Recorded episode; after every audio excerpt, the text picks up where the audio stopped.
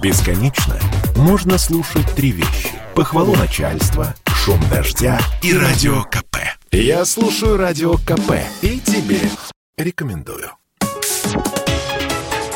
Политика на радио КП.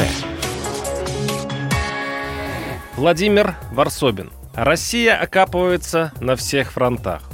Учитывая, что в проклятой Европе, лишь бы отгородиться от русских, тоже копают окопы, возводят стены, финансовые, военные, экономические, санкционные, зрелище получается эпическое. Закукливание гигантской страны.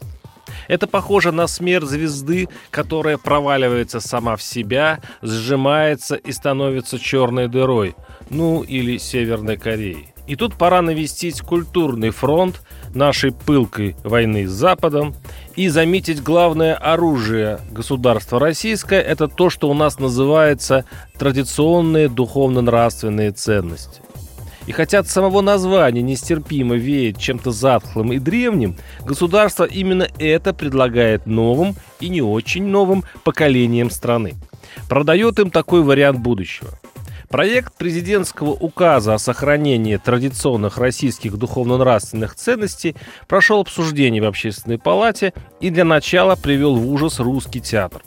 Там быстро поняли, к чему дело идет, к банальной цензуре. Тем более, что институт старых добрых худсоветов уже прописан в президентской концепции, где для ясности перечислены, с чем планируется беспощадно бороться.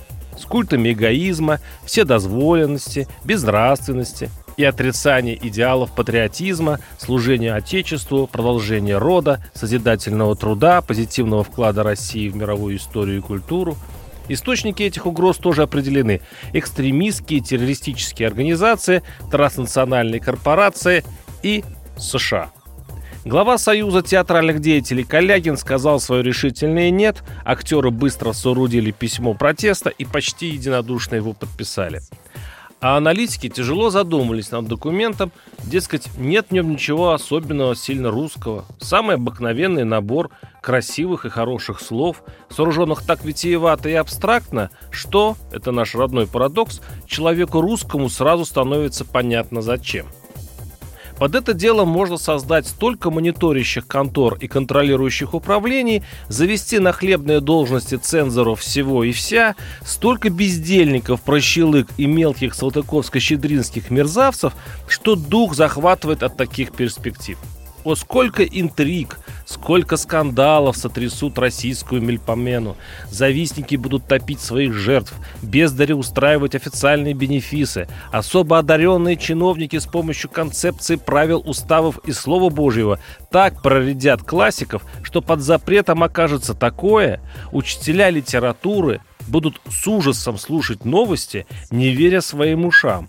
Что, и Чиполлино да, и Чиполлино. Вот увидите.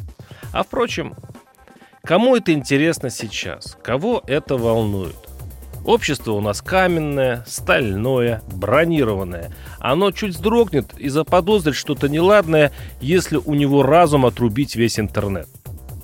А тут какие-то нравственные основы, концепции, цензоры.